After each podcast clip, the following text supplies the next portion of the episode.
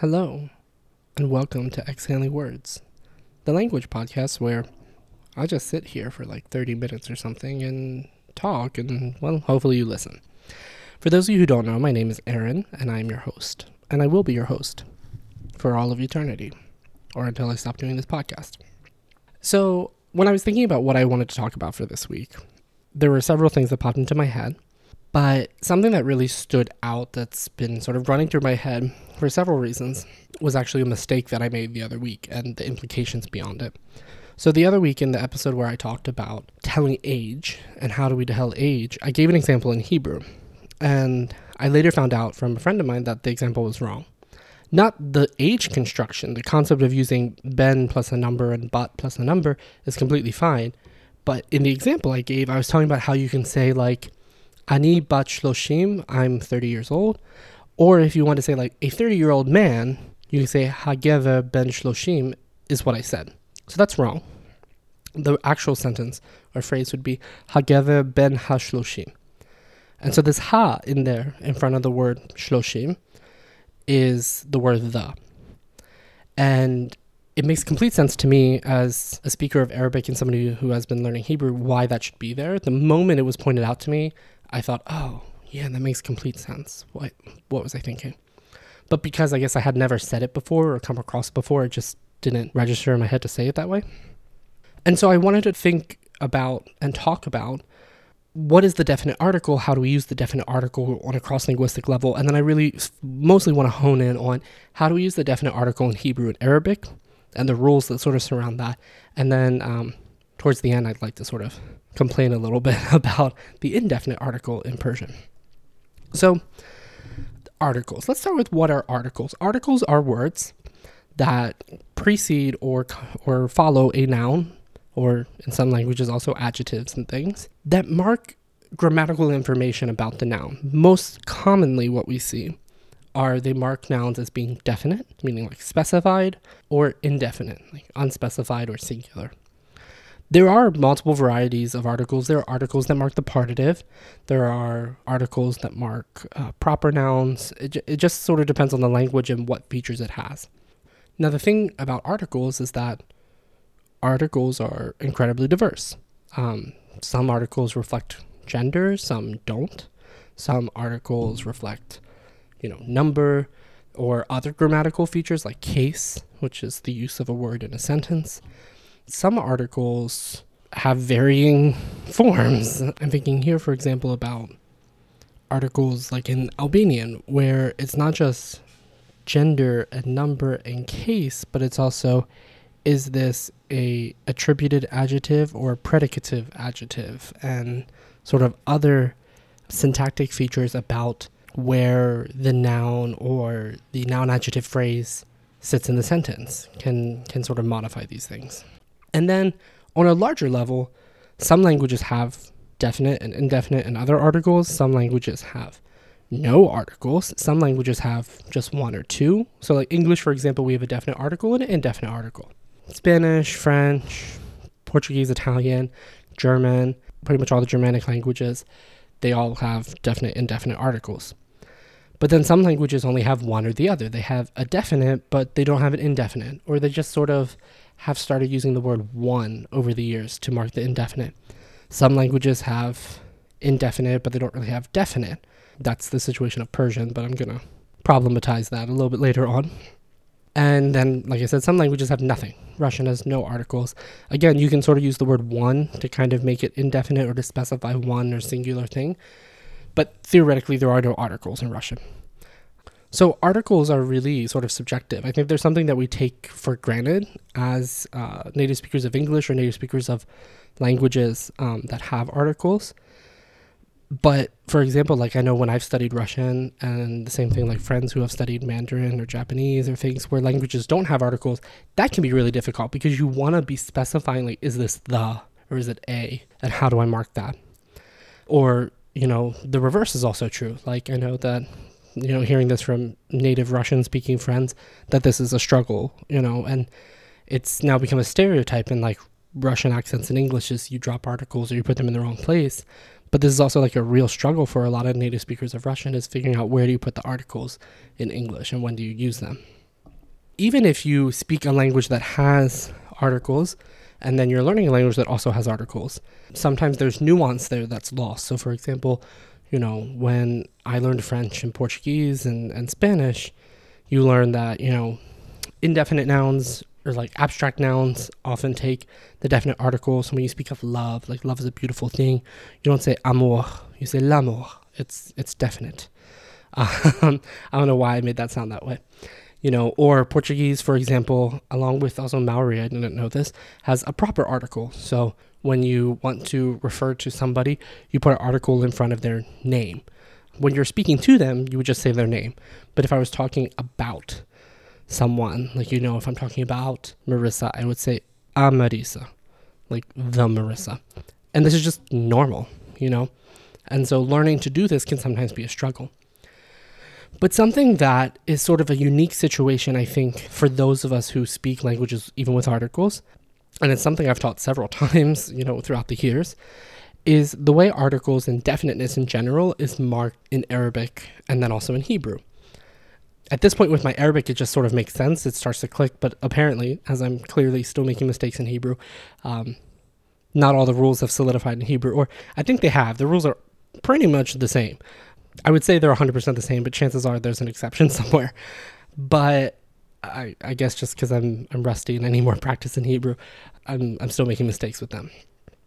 So, like I said, I wanna I wanna get into what is definiteness from a Semitic standpoint and how do we mark it and how do we make things agree with it, kind of like a little mini lesson in Arabic and Hebrew grammar of definiteness.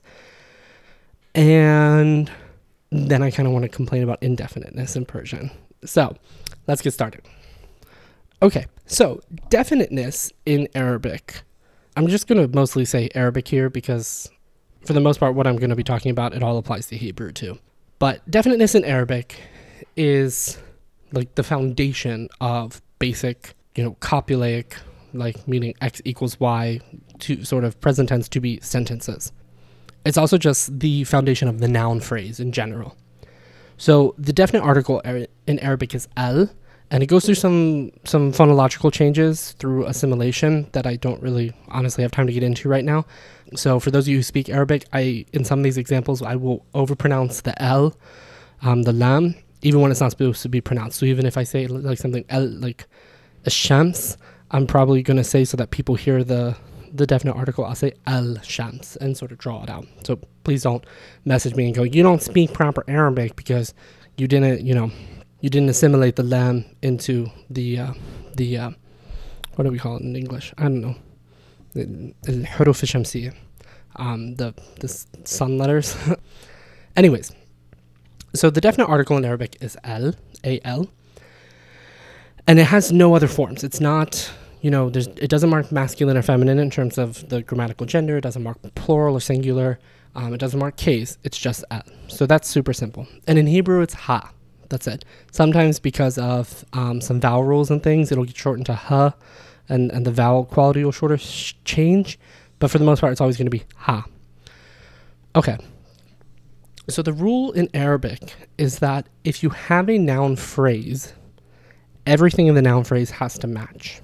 And I think for many of us who have learned foreign languages, especially in terms of languages like, you know, the traditional Western European languages that Americans learn, we're used to saying, oh, things have to match in gender and number, which is true in Arabic. But they also have to match in definiteness. So, for example, if I have the book, al kitab, and I want to say the big book, the adjective for big, kabir, has to also be definite. So it has to be masculine, like kitab, it has to be singular, like kitab. So we're just going to use the word kabir and not kabira or kibar or kabirun. And it also has to be definite. So if if if I want to say a book, it's kitab kabir, and if I want to say the big book, it's al kitab al kabir. Okay, I hope we're following so far.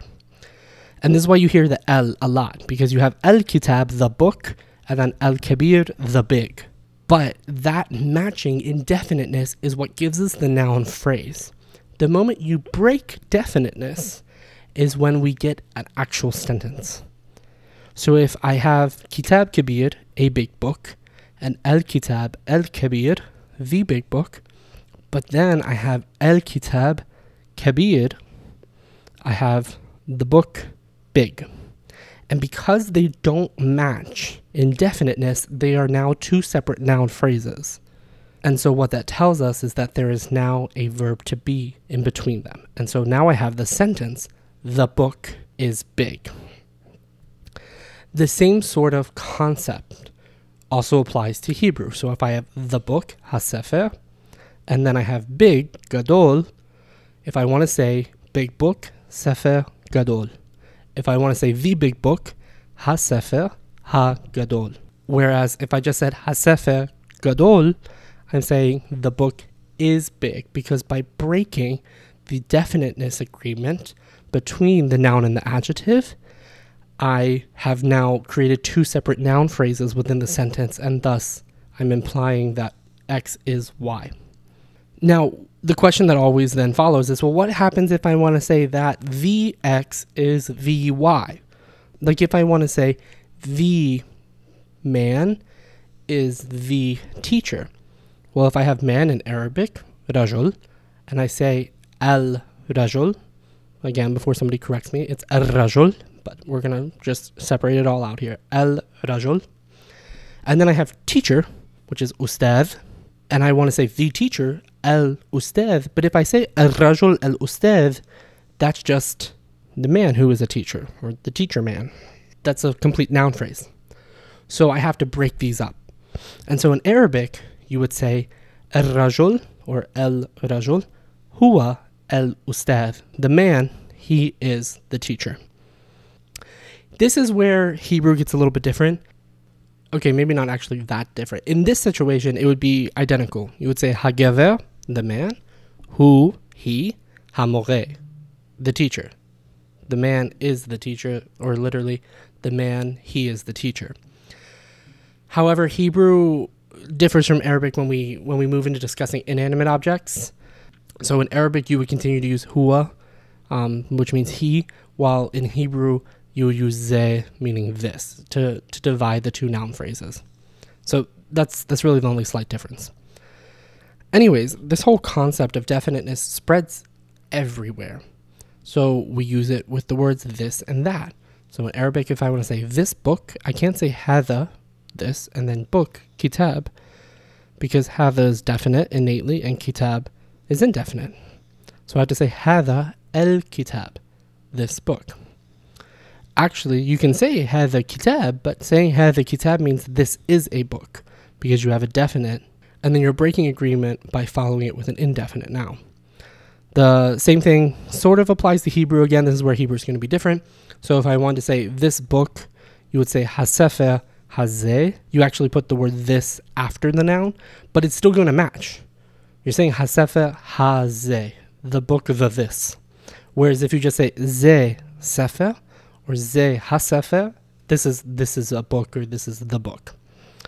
I don't even know if you could say hasefer ze. I think hasefer is like the book. Well, this one is this like it. You know, it's it's not a complete sentence. You want more.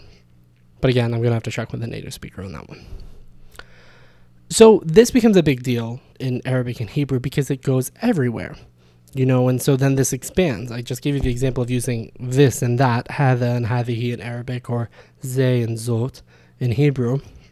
But it goes into compound nouns. So Arabic and Hebrew both have a thing called a, called the construct construct state. In uh, Hebrew, we call the construct state.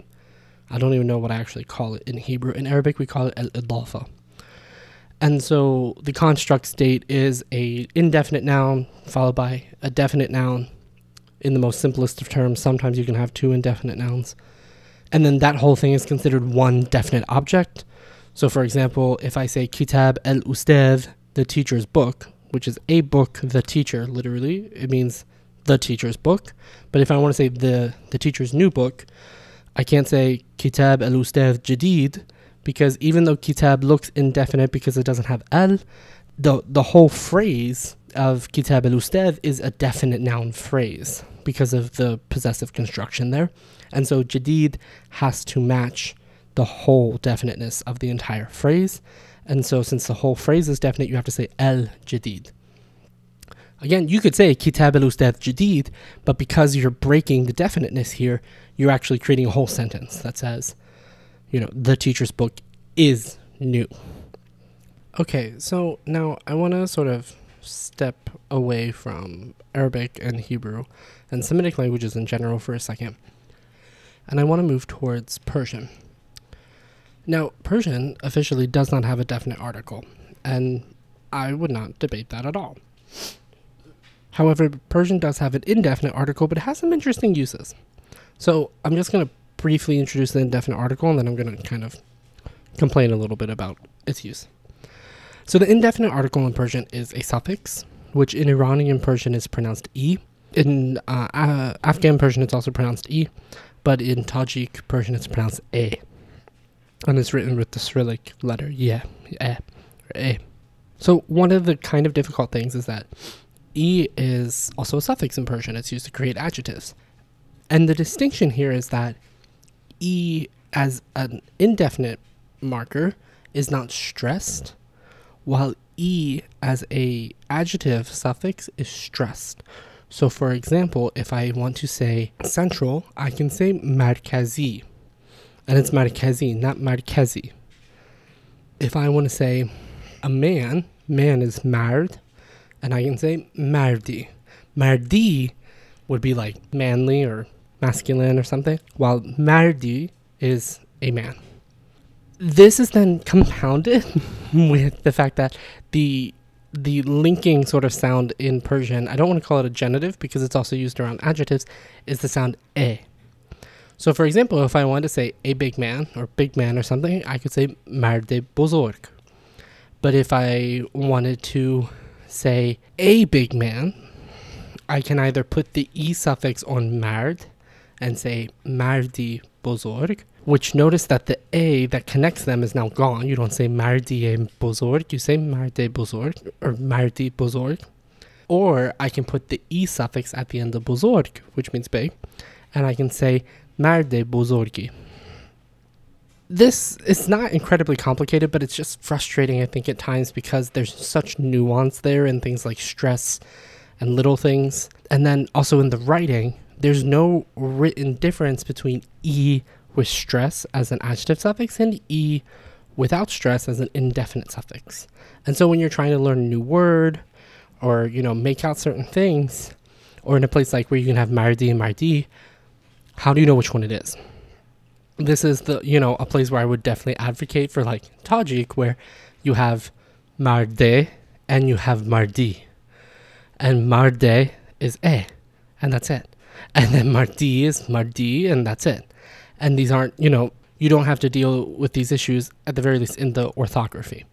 Okay. So this is the general concept of the indefinite. The indefinite is the suffix e. Now, in colloquial Persian, it's often also either added or replaced by the word one, which in standard Persian is yek, but in colloquial it becomes ye. And so you'll hear like ye mardi, like a man, or just ye mard, a man. So ye mard, ye mardi, they both mean a man, or just mardi, a man. Either way, they all are the indefinite form. The thing that becomes difficult for people is that the indefinite ye, or this indefinite e sound, is also used to sort of introduce relative clauses. So, relative clauses in Persian are introduced by the word ke, which means which or what or whatever, just like you know Spanish and French que and que. And so you use the ke to introduce the clause, but when we want to specify the thing that the relative clause is referring to, we put the indefinite marker in front of it. I think this might be easier to just give an example. So, for example, married man, a married or a man, mardi. But if I want to say like the man that is very smart, mardi ke Haley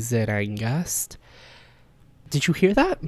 Now I'm talking about the man and I'm specifying it and I'm making it definite, but I'm making it definite using the indefinite marker. And this is what gets me about it. And I've gotten used to it now. Like I will say this, like this doesn't bother me as much anymore in actual practice. Like I've gotten really used to oh, okay, like relative clauses, especially about a specific thing, are not just, you know, clauses that begin with K after a noun or whatever, they're clauses that begin with K after an indefinite noun. So, kitabi ke khundam, the book that I read. It's kitabi, it's a book, but it's still the book that I read. You know, or tu Iran zendagi mi like people that live in Iran. But it's not kasan, people, ke tu Iran mi kardan. It's kasani ke, and it's this e suffix thing that that it's just weird. I guess like again, I'm used to it now, but it's just I remember learning it and looking at it, going, why are we marking definite sort of nouns that we're following with with a, a relative clause with an indefinite marker? And it's just a weird thing about Persian. I joke about like, oh, I you know, I just want to complain about it, but it's just it's it's cool in a way. It's I think it adds to the difficulty of studying the language in some ways because we talked about how there isn't a definite, and so there's no way to refer to a definite. And we talked about how e is an indefinite, but to be honest, like when modern speakers of modern Iranian Persian want to mark something as indefinite and not in this sort of relative clause way, they usually put ye in front of the word more than putting e the e is not emphatic enough. So if you really want to say like a book, you say ye kitab or ye kitabi. Even ye kitabi, I don't know. The kitabi sounds sort of weird to me. A native speaker can correct me on that, but you know, it's almost more like ye is the indefinite marker, and this e indefinite is starting to pull at other grammatical forms. But yeah, I mean, there isn't a whole lot more to it than that. Personally, I also find it just I, I find it a struggle sometimes to balance the where are we putting the e suffix and then how does that relate to the izafet, the the the e sort of connecting vowel between nouns and adjectives or between two nouns, you know. And th- but I think that's that's something that you just get used to over time. But I do very explicitly remember like having to be taught this e prefixing or this using this e suffix on the noun before its relative clause because it was. It's just not something that you're really going to intuit that much, or you are, but you're not going to recognize it as oh, this is the indefinite suffix. So it's really sort of this kind of unique feature to Persian that I find interesting that it has an indefinite, but its indefinite is used to make things definite. How's that for you? so, anyways, yeah, again, I really wanted to focus more on sort of like what Arabic and Hebrew do because I really find it fascinating that, you know, we go from the extreme of having languages that have no articles to having languages like, you know, English or something that have both sets of articles, definite and indefinite, and use them quite extensively, to a language like Arabic that technically, you know, it doesn't have an indefinite article. It does have definite, but its definiteness is a core fundamental piece of its grammar and its structure. And and believe me, there's so much there, and I can go into even more about it about sort of nuance of using the definite and prepositional phrases and possessive sort of phrases and, and, and all sorts of interesting things about it. Um, and then there are things that get into, you know, if this noun is definite, it's spelled this way with this suffix, but if a noun is indefinite, you know, this suffix can't end the noun, so it has to be spelled differently. And so definiteness really plays a core role in Arabic's fundamental grammar. Um, and much of this is also reflected in Hebrew as well. Hebrew does a lot of these uh, interesting things with definite as well. So I really just wanted to sort of shed some light on that. So as always, you know, if you have questions about this, um, if you want to know more, please let me know. Message me, email me. If you want to correct me about something I said, chances are there's a mistake somewhere. I am only human. If you want to get in touch with me, I'm Polyglot Aaron everywhere on all major social media, but your best bet is, as always, Instagram. And my email address is polyglotaron at gmail.com and yeah, share with me what you know your language does. Um, maybe there are some interesting features that I haven't really experienced or, or you know read about. I'm I'm really fascinated by sort of the variety of some of these things out there. So by all means, please reach out and uh, let me know what you think. Um, thank you for listening.